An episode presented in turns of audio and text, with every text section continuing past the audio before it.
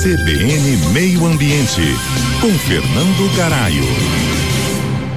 Hoje vamos falar sobre como a inteligência artificial pode ajudar o meio ambiente. Um simples exemplo de inteligência artificial recente é o Chat GPT e está dando o que falar e certamente é uma das mais avançadas tecnologias de inteligência artificial da atualidade. Nessa ferramenta você pode perguntar qualquer coisa ou pedir para ele elaborar textos e o resultado é muito surpreendente. A inteligência artificial tem um enorme potencial de ajudar o meio ambiente.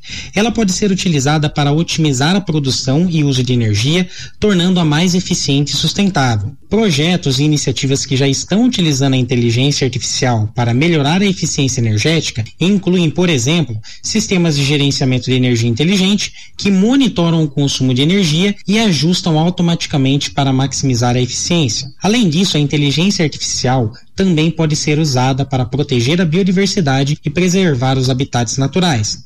Por exemplo, por meio de técnicas de aprendizado de máquina, é possível monitorar a fauna e a flora e identificar ameaças aos ecossistemas. Projetos que estão utilizando a inteligência artificial para proteger espécies ameaçadas e preservar os habitats incluem sistemas de vigilância eletrônica que monitoram as áreas protegidas e alertam as autoridades sobre possíveis ameaças. Em resumo, a inteligência artificial tem um enorme potencial para ajudar o meio ambiente e garantir um futuro mais sustentável. Isso mostra que, juntamente com a tecnologia, também é possível proteger o planeta e garantir um futuro melhor para as próximas gerações.